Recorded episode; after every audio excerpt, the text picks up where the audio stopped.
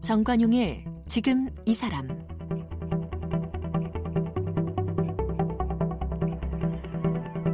여러분 안녕하십니까? 정관용입니다. 462일간의 파인텍 굴뚝농성 극적인 해제 또 두 달 동안이나 미뤄왔던 비정규직 노동자 김용균 씨의 연결식 거행 그리고 전주 택시 노조 그 고공농성 타결 뭐 오랫동안 풀리지 않고 있던 노동 난제들 그래도 최근 들어 몇몇 가지 조금씩 해결되고 있는 게 있습니다. 이렇게 장기간 어, 어려움을 겪고 있는 갈등 뒤에 보이지 않는 해결사 역할을 하는 곳이 있는데요. 바로 우리 사회 을들의 아픈 목소리를 듣겠다 이런 취지로 만들어진 더불어민주당 내의 을지로 위원회입니다. 오늘 그 을지로 위원회에 박홍근 위원장을 초대해서 아, 그동안 을지로 위원회의 역할 또 앞으로의 과제에 대해서 이야기 나눠보겠습니다.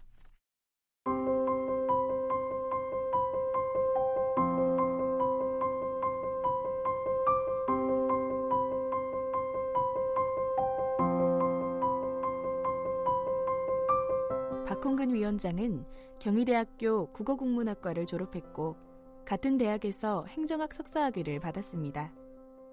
대학 재학 시절 경희대 총학생회장을 지내면서 1992년 전대합 의장 권한대행을 맡아 민주화운동과 통일운동에 앞장서는 학생운동을 했는데요.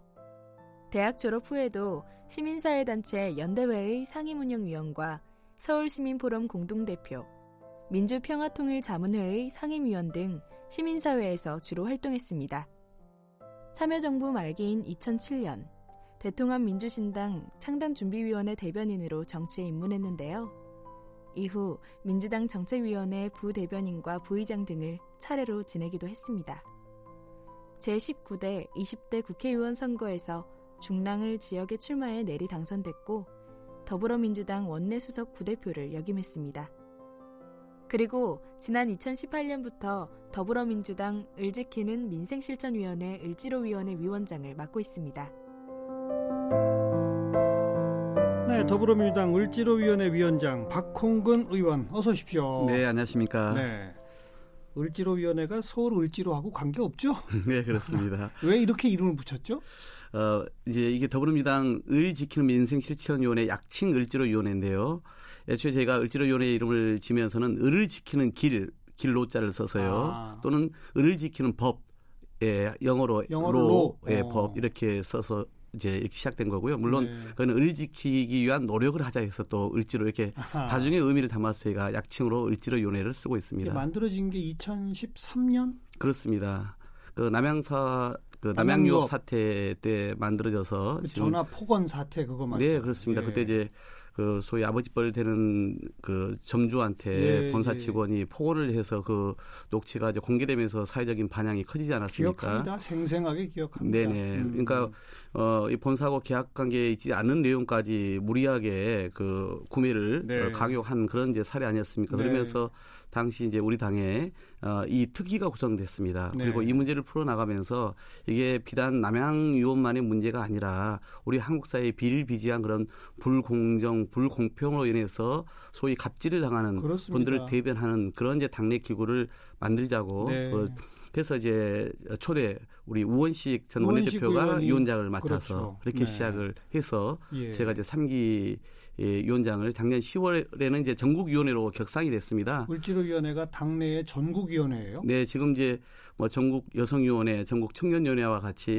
이제 그동안 활동을 이제 왕성하게 하면서 당이 좀 민생 중심의 그 어떤 체질로 바꿔나가기 네. 위해서는 이런 기구가 좀 어, 전국위원회로 둘 필요가 있겠다라고 당내 합의가 되어서 예, 예. 작년에 당헌을 개정하고 그래서 작년 그 당 대표 선출 이후에 음. 전국위원회 선거를 거쳐서 그래서 이제 예, 됐습니다. 박홍근 위원장은 선거를 통해서 선출된 위원장이군요. 그렇습니다. 그 전에 우리 두 분은 예, 임명직이었고요. 그렇군요. 저는 선출직으로 예, 돼서 네. 지금 활동하고 있습니다. 모든 정당이 이런 활동을 해야 되는데 사실 제대로 못 해왔는데 어, 더불어민주당 을지로위원회는 그런 현안이 생긴 현장에 직접 들어가서 또 을들을 위한 일을 하긴 하지만 을들과 싸우기만 하는 게 아니라 갑들하고도 만나가지고 협상도 하고 문제를 뭔가 해결하고 또 현장의 그 문제 해결하는 걸로 끝나는 게 아니라 필요하면 법을 바꾸고 그 남양유업 사태를 계기로 해서 이 본사와 대리점 간의 불공정 이 관계를 바꾸는 법 개정까지 이루어졌지 네, 않습니까? 예. 바로 그런 일들을 하는 것이죠.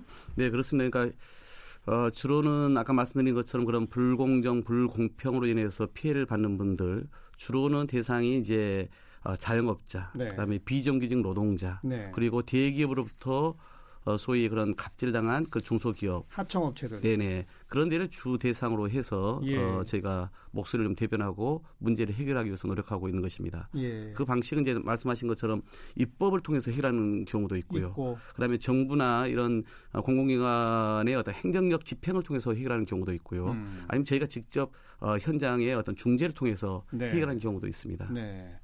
제가 오늘 프로그램 시작하면서 그 파인텍 노조 그 기네스북에 오른 세계 최장 굴뚝농성 참 부끄러운 기록이지만 바로 그 파인텍 노조 상황은 제가 방송에서도 여러 차례 다루고 했었었는데 극적으로 아무튼 타게 됐잖아요. 네. 여기에 뒤에 을지로 위원회가 있었다는 건 제가 잘 몰랐었어요. 네. 어떤 역할을 하셨어요? 그러니까 사실 이제 최장기는 뭐 제가 이따 말씀을 좀 드릴 텐데 이제 전주 택시 노동자가 최장 기간이었고요. 세계. 아, 그러니까 더 긴가요? 예, 75m 이제 그 고공 음. 굴뚝 농성을 426일간 한 건데요. 어, 작년 제가 이제 국회 그 예산 소위원으로 너무나 바쁜 시기인데 인권 운동하는 선배로부터 파인팅 문제가 세상에 너무 주목을 받지 못하니 국회에서부터 좀 공론화를 시켜달라 해서 제가 음. 어, 토크 콘서트를 공동으로 주최를 하면서 네. 관심을 갖기 시작했습니다. 네.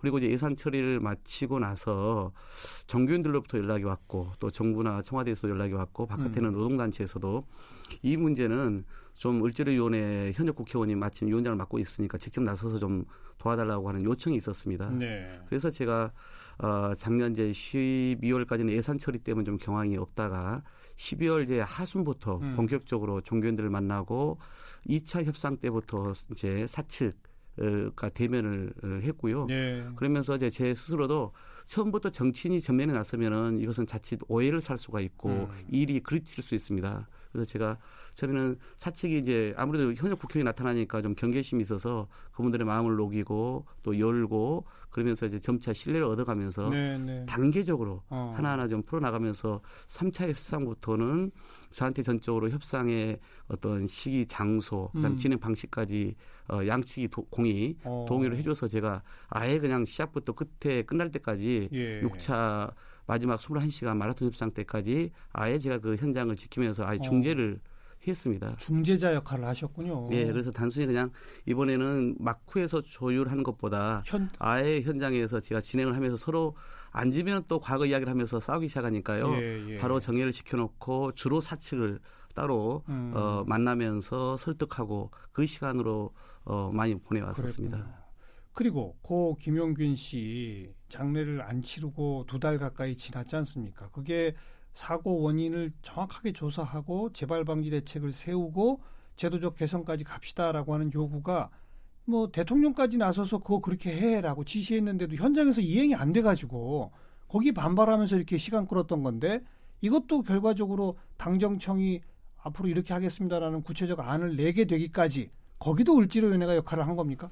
저희 이제 을지로위원회는 책임 의원제가 있습니다. 현재 우리 민주당 의원 중에서 45분이 현재 을지로위원회에 본인이 자발적으로 네. 참여하겠다고 신청을 했고 그중에 22명을 상임 운영위원으로 두고 있는데요. 어. 방금 얘기한 소위 위험의 예주화 분야 음. 아, 이런 그 전력산업 분야는 우원식 의원이 마침 이 사안을 네. 그 전부터 맡고 있었고 네. 그래서 지난 여름에 우리가 가슴 아픈 것은 그 현장을 을지로 요래가 찾아갔었습니다. 어. 그래서 그런 위험한 문제를 좀 어, 정비해야 한다고 개선해야 한다라고 제가 그렇게 촉구하고 국정감사 때 그 간사를 불러가지고 증인도 내세고 했는데 이게 제대로 개선되지 않은 상황에서 그런 아픈 사고가 발생한 거거든요. 예, 예. 그래서 저도 너무나 막중한 책임감을 가졌었고 예. 그래서 지난 그 현장에도 방문을 하고 당 대표를 모시고 또 어, 고인이 계셨던 그 빈소 방문과 함께 음. 이후에 이제 어머님 가족들이 국회에 왔을 때 내내 저희가 또 같이 있으면서 법안 통과를 위해서 노력하고 또 법안 통과로도 어, 유가족이나 대책위가 부족하다고 해서 네. 끈질기게 정부를 청와대 함께 설득을 하고 특히 그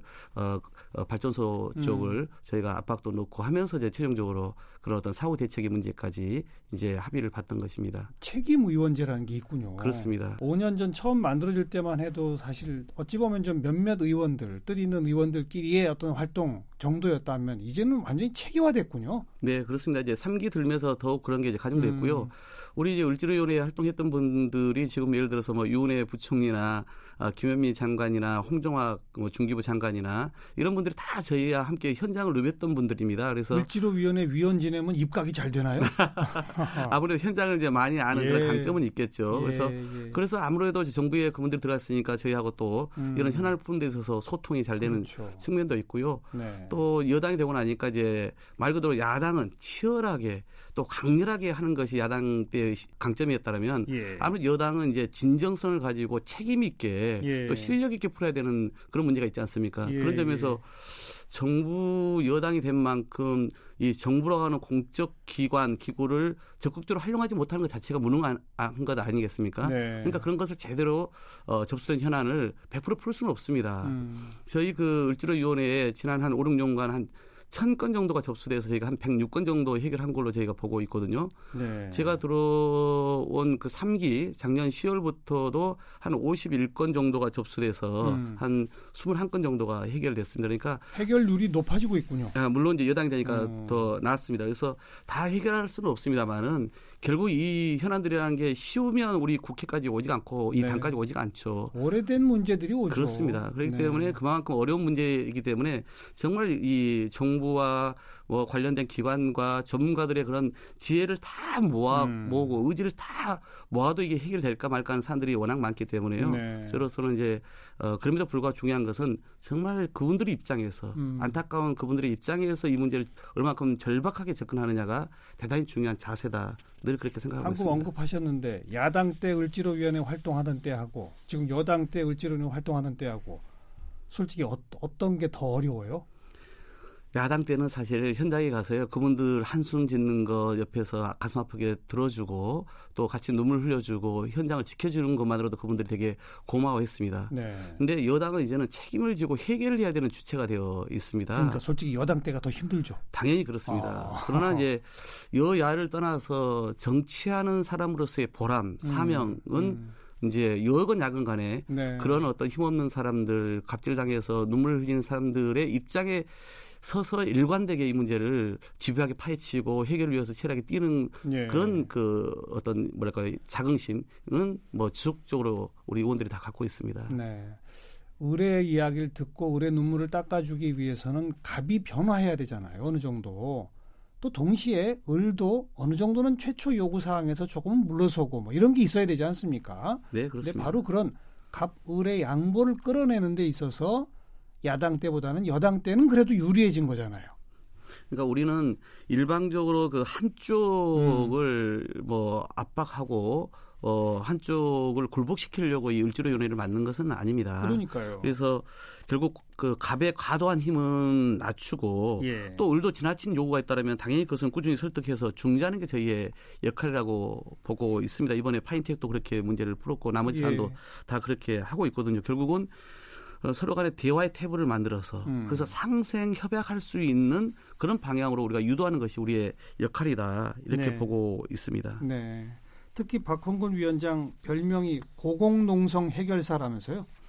아까 말씀 아까 그 파인텍도 있지만 그 전주 택시 노동자 건도 있고 또 LG U 플러스 설치 기사들도 고공농성을 한데 그것도 또 해결했다고요.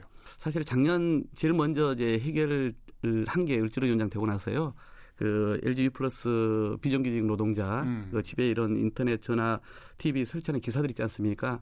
그 이제 하청 어, 비정규직 노동자의 이제 정규직화 문제를 가지고 이분들이 예. 단식을 십몇칠 하다가 예. 결국은 한강대교 북단에 있는 그 고공 철탑에 어. 올라가서 농성을 시작했는데요. 다행히 그때는 이틀 만에 네. 어, 사측에서 자회사를 만들어서 단기적으로 고용하겠다라고 전향적인 입장을 밝혀주셔가지고 음. 빠르게 해결됐고요. 네. 그리고 나서 이제 아까 말씀드린 1월 11일 날 6차에 걸친 정말 어려운 그런 과정을 어, 밟으면서 이제 파인트 문제가 해결된 것이고요. 네. 그리고 이제 세계 최장기라고 하는 그런 우리나라의 좀 이렇게 이 어두운 기록, 아픈 기 록을 이제 가진 예. 전주 그 택시 김재주 지회장 예, 예 이제 거기가 512일을 했거든요. 512일. 그렇습니다. 어. 그래서 제가 을지로위원장 되고 나서 제일 먼저 어떤 법안을 을지로위원장으로서 먼저 내릴까 하다가 이분이 그 소위 택시 산악금제 폐지를 요구하면서 고공에 올라가 있다는 이야기를 듣고 그렇죠. 이 법안을 발의하고 이분을 설득해서 가족의 품으로 돌려 음. 돌아가게 해야겠다 이렇게 생각을 했거든요.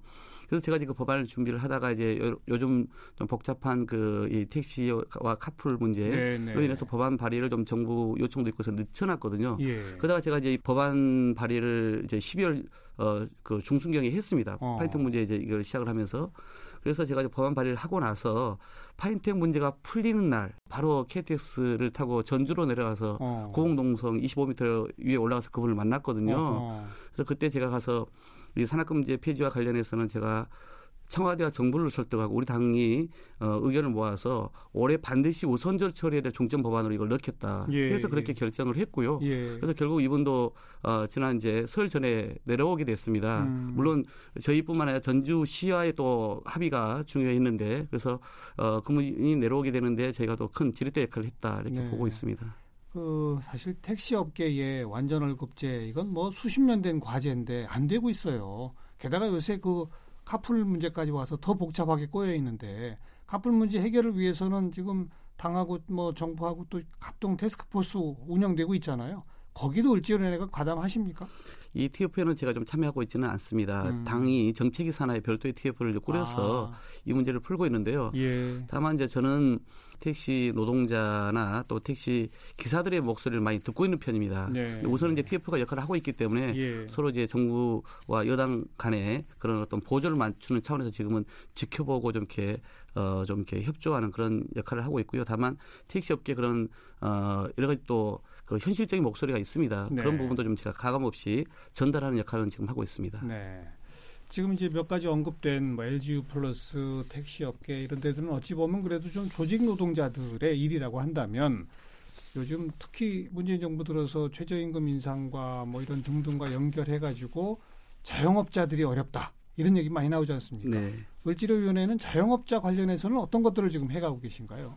어, 뭐, 최근에도 이제 가장 요즘 많이 다루고 있는 부분이 바로 이 자영업자 문제, 음. 특히 이 가맹점, 음, 주들의 여러 가지 불공정 네. 거리 질서로 인한 피해 문제를 어, 다루고 있습니다. 그래서 어, 지지난주에도 어, 공정거래위원장을 모시고 그 이 소위 가맹점주들과의 그 피해 사례 발표하고 네. 간담회를 가졌고요. 네. 또 지난주에는 청와대에서 대통령님 모시고 이 자영업자 중소상인과의 간담회도 좀 가졌습니다. 아무래도 이제 관련해서 제가 개별적인 어떤 현안 해결도 하는데요. 가령 아, 가맹본부들이 여러 가지로 좀 이렇게 무리하게 어, 가맹 점주들에게 요구하는 것들이 있습니다. 편의점이라든가 치킨계라든가 화장품 예, 업계라든가 예, 그래서 예. 그런 것에 대해서 바로잡기 위해서 제가 상생 협약을 체결하도록 하고 그런 이행을 모니터링하고 이런 이제 중재 역할도 이제 한편에서 하는데요. 음흠. 또 국회에 몸을 담고 있기 때문에 아무래도 관련된 입법이 되게 중요합니다. 그렇죠. 예, 그래서 이제 그런 이제 가맹점 그 사업 거래법이라든가 또는 이런 대리점 거래법이라든가 이런 이제 어, 공정화와 관련된 법률에 대해서 저희가 네. 우선적으로 챙기는 역할들을 많이 하고 있습니다. 예. 그 가맹점 관련돼서는 뭐 한번 갑질 논란 일어난 후에 법 개정이 한 번 됐었잖아요. 네, 그렇습니다. 그래서 자영업 하시는 가맹점 점주분들이 협의회를 만들어서 조직적으로 함께 움직일 수 있도록 하는 토대 같은 건 만들어지지 않았습니까? 근데 그런 협의회를 만들어서 본사하고 교섭을 할 수 있는 권한은 없었는데 이제 교섭도 할 수 있도록 하자. 그래서 예를 들면 편의점 같은 경우에 일본처럼 무슨 최저 수익 같은 거를 좀 보장할 수 있도록 협상을 할 수 있는 여지를 법에 담자. 이런 것도 지금 나와 있잖아요. 입법안들이. 네, 그렇습니다. 그러니까 어, 가령 그 뭐 상생 협약이 홀만 저 있어서는 안 되거든요. 실질적으로 예, 채워져야 되죠. 그래서 지금 말씀하신 것처럼 이제 가맹 사업에 보면은 10년 동안은 예를 들어 가맹 사업자를 보장하다가 음. 그 이후에 본부에 이 가맹 본부에 반기를 들거나 이견을 냈거나 불편한 그런 어, 점주에 대해서 그냥 일방적으로 계약을 해지하고. 해지하는 경우도 있단 말이죠. 그러면 네. 그런 것에서도 바로 잡아야 되고요. 말씀하신 것처럼 가맹 점주들이 이제 단체를 구성할 수 있도록 해놨는데 네. 그런 것을 그냥 실질적으로 어 회사가 그냥 들러리 형식으로 세워놓는다든가 그렇죠. 그다음에 그 실제 협상력을 어, 교섭권을 줘야 되는 것인데 그게 아직 보장되어 있지 않거든요. 그렇죠. 이제 그런 법안도 있고 그리고 가령 지금 편의점 같은 경우가 되게 우주국수 많이 생겼는데요. 예. 그러면 저희가 자율협약을 최근에 어, 유도를 해서 그런 어, 적정한 거리를 좀 유지를 해줘야 됩니다. 네. 근데 그런 것도 지금 막 서로 간의 경쟁이 치열해지면서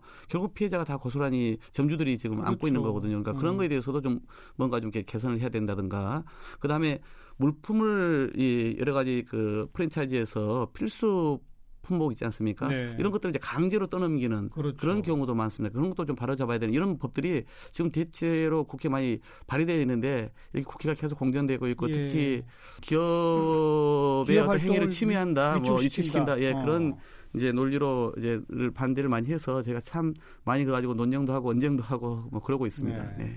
그런 가맹점주들은 본사와의 관계도 중요하지만 임대료가 참 제일 큰 문제 아니겠습니까? 네. 요즘 땅값 좀 오른다, 좋은 인기 끈다 그러면은 거기 임대료가 막 한참 떠올라서 왜 젠트리피케이션이라고 정작 상권을 읽어놨더니 우리는 떠나야 돼 이런 현상도 벌어지고 그러잖아요. 네. 물론 임대료 문제에 대해서도 더불어민주당 뭐 전월세 상한제나 이런 등등 제도 또 법안도 내고 있습니다만은 근데 또 최근에 국토교통부가 이 공시지가를 올려가지고 공시지가 현실화시키는 건 옳은 방향입니다, 사실. 근데 그것의 부담이 이 이런 임대인들한테 가는 거 아니냐라는 걱정이 나오거든요. 그건 어떻게 보세요? 그 말씀하신 것처럼 그 이렇게 표현하면 좋을 것 같아요. 그러니까 한금 알을 낳는다고 거의 배를 어, 갈라서는 안 되는 거 아닙니까? 그러니까 기껏 이 기반을 어, 잡아놓은 임차인들인데 네. 이게 그 성과를 이제 결국은 건물주들이 다 가져가고 피땀 흘린 이런 그 사람들을 쫓겨나는 이런 그저 구조는 정말 불공정한 것이죠. 예, 그래서 예. 그렇게 되니까 결국은 이제 자영업자들은 일자리를 잃고 그다음에 우리 소비자들은 단골집을 또 잃고 네, 그리고 네. 골목은 특색도 없어지면서 결국 그러다 보면 또 임대인들도 공실만 이제 갖게 되는 이런 상황이에요. 그래서 예, 예.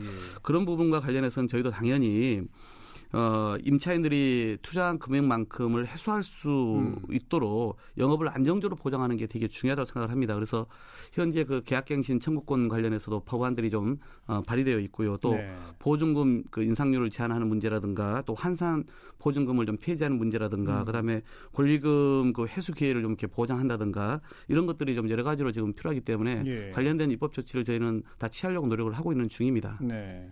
그리고 또 한 가지 제가 방금 언급한 공시지가 현실화시키는 거. 네네. 그것의 부담이 임대인들한테 오는 그 문제는 어떻게 하실 건가요?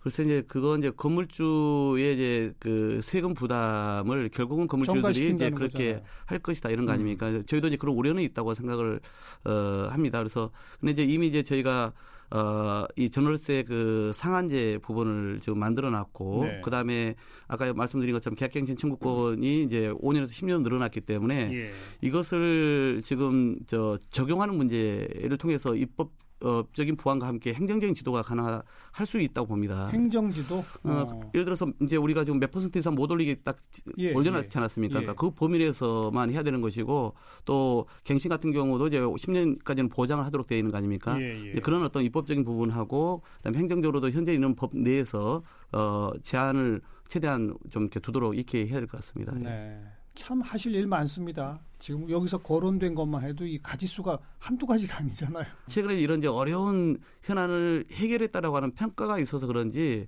좀더더 몰려오죠. 네. 근데 예. 그만큼 또 한편에서는 기대가 높아지는 겁니다. 그렇죠. 그래서 결국 오전 우리 상임운용위원회 회를 열고 또 10건을 추가했거든요. 우리가 어, 다뤄야 돼. 그러니까 어. 계속 우리가 풀어야 될 숙제는 예, 늘어나고 있습니다. 5년 동안 계속 처음부터 같이 활동하셨잖아요. 예, 만들 제일 보람 있었던 게 기억하신다면 뭐가 떠오르죠? 그래서 저는 뭐 이번에 아무래도 파인텍 문제가 음. 그 기억에 많이 남고요. 네. 우리가 막 새벽에 사실은 저 톨게이트 그 소위 수납하는 분들 이런 분들을 만나기 위해서 10여 명의 의원들이 거기를 찾아갔습니다. 아마 뭐 이런 그 도로공사의 톨게이트가 만들어지고 나서 최초일 겁니다. 그러니까 어. 정말 뭐 서너 시간 자고 나서 그런 데서 찾아가고 또 대리기사들의 그런 권익 문제를 위해서 저희가 강남에 새벽에도 예. 찾아가고 그러니까 밤낮을 가리지 않고 현장을 찾아갔을 때 그분들이 너무 고마워하거든요. 어. 함께 와서 얘기 들어주는 것만으로도 유한이 된다고 하는 분들이 많았기 때문에요. 네네. 네. 그러니까 저는 을지로위원회만큼 정치하는 사람으로서의 보람, 음. 자긍심을 과연 느낄 수 있을까 할 정도로 예, 그러고 있습니다. 그런 어떤 보람이 있었던 순간 정반대로 아주 절망적이었던 것, 야 도저히 이러건 안 되는구나 이런 건 언제 느끼게 되세요? 그래서 아무래도 이제 입법 과정에서 법 처리가 문제죠. 예, 예. 어. 그러니까 정말 현장에서는 아우성인데 왜 이런 거 하나 정당하게 음. 처리하지 못하냐고 얘기를 하는데 네. 이게 뭐 여러 가지 기업의 논리 무슨 뭐 정부 측에 또 관련된 협회의 이런 이제 반대 논리가 또 국회 다른 의원들이나 당을 통해서 네. 그 세워지고 그 논리에 뭐 또는 그 어떤 그 지연 작전에 음. 결국은 벽을 넘지 못하는 사람들이 사실 많거든요. 예, 예. 그럴 때는 어떨 때는 참 정치인으로서 좀 이런 어떤 뭐랄까 좀 자괴감이라든가 네. 예, 이런 거에 대해서 좀 어, 해안이 될 때가 좀 있습니다. 그, 고 김영균 씨 이름을 따서 이른바 김영균 법이라고 하는 것도 지난해 연말에 얼마나 우여곡절 끝에 가까스로 통과됐습니까? 김영균 씨 어머니가 국회 내에 상주하시다시피 하면서 근데도 내용이 마지막에도 수정되고 수정돼 가지고 정작 법안이 통과됐다고 해서 김영균 어머님이 좋아해 가지고 그 동료 노동자들하고 가서 이제 박수 치려고 그랬더니 동료 노동자들이 어머니 그 법에요. 김영균이는 대상이 아니더라고요. 이렇게 돼버린 거 아시잖아요. 예, 이런 거 참 안타까워요. 네네. 그러니까 뭐 그런 이제 산업안전법도 이제 저희가 원한 만큼을 다 그때 하지는 못했습니다. 어, 근데 또 이제 그 문제하고 저희는 그 어, 입법 문제와 또 현장에서 개선해야 될 네, 이런 네. 사고 조사뿐만 아니라 재발 방지책이라든가 정규직화라든가 음. 이런 조치는 또 별개의 문제로 저희는 사실 그때 좀 봤었거든요. 네. 근데 그 이제 뒷부분 입법이 아닌 다른 문제가 이제 결국은 어 어려운 그것도 뒤늦게 처리가 돼서 맞습니다. 사실은 어. 청와대 이번 주 월요일 오후에 그 김영균 그 어머님하고 그, 예, 노동자의 어머님 아버님 모시고 이제 가서 대통령 만나고 왔는데요. 예. 대통령도 정말 진심 어린 그런 유로의 말씀 주셨는데 그 어머님 정말 맑으셔요. 음. 그러니까 그 아들의 그 아픈 사건을 거치면서도 오히려 아들의 그 죽음이 헛되지 않게 하시려고 네, 네. 정말 네. 열심히 이번에 우리 한국 사회 이런 그 산업 안전 분야에 있어서 획기적인 역사를 쓰신 겁니다. 음. 참 몸이 열 개라도 감당 못할 만큼 바쁜 역할을 맡게 되셨는데 어, 물론 당내 또 많은 의원들이 함께 하니까 잘 책임 분담하셔가지고 어, 몇 번 언급하신 것처럼 지금 이제 여당이고 하니 실질적으로 그 눈물을 닦아낼 수 있는 해결책, 제도적 개선까지 좀 마무리 지어주는 그런 을지로위원회가 되기를 기대하면서 지켜보겠습니다. 네. 고맙습니다. 네, 고맙습니다. 더불어민주당 을지로위원회 위원장 박홍근 의원이었습니다.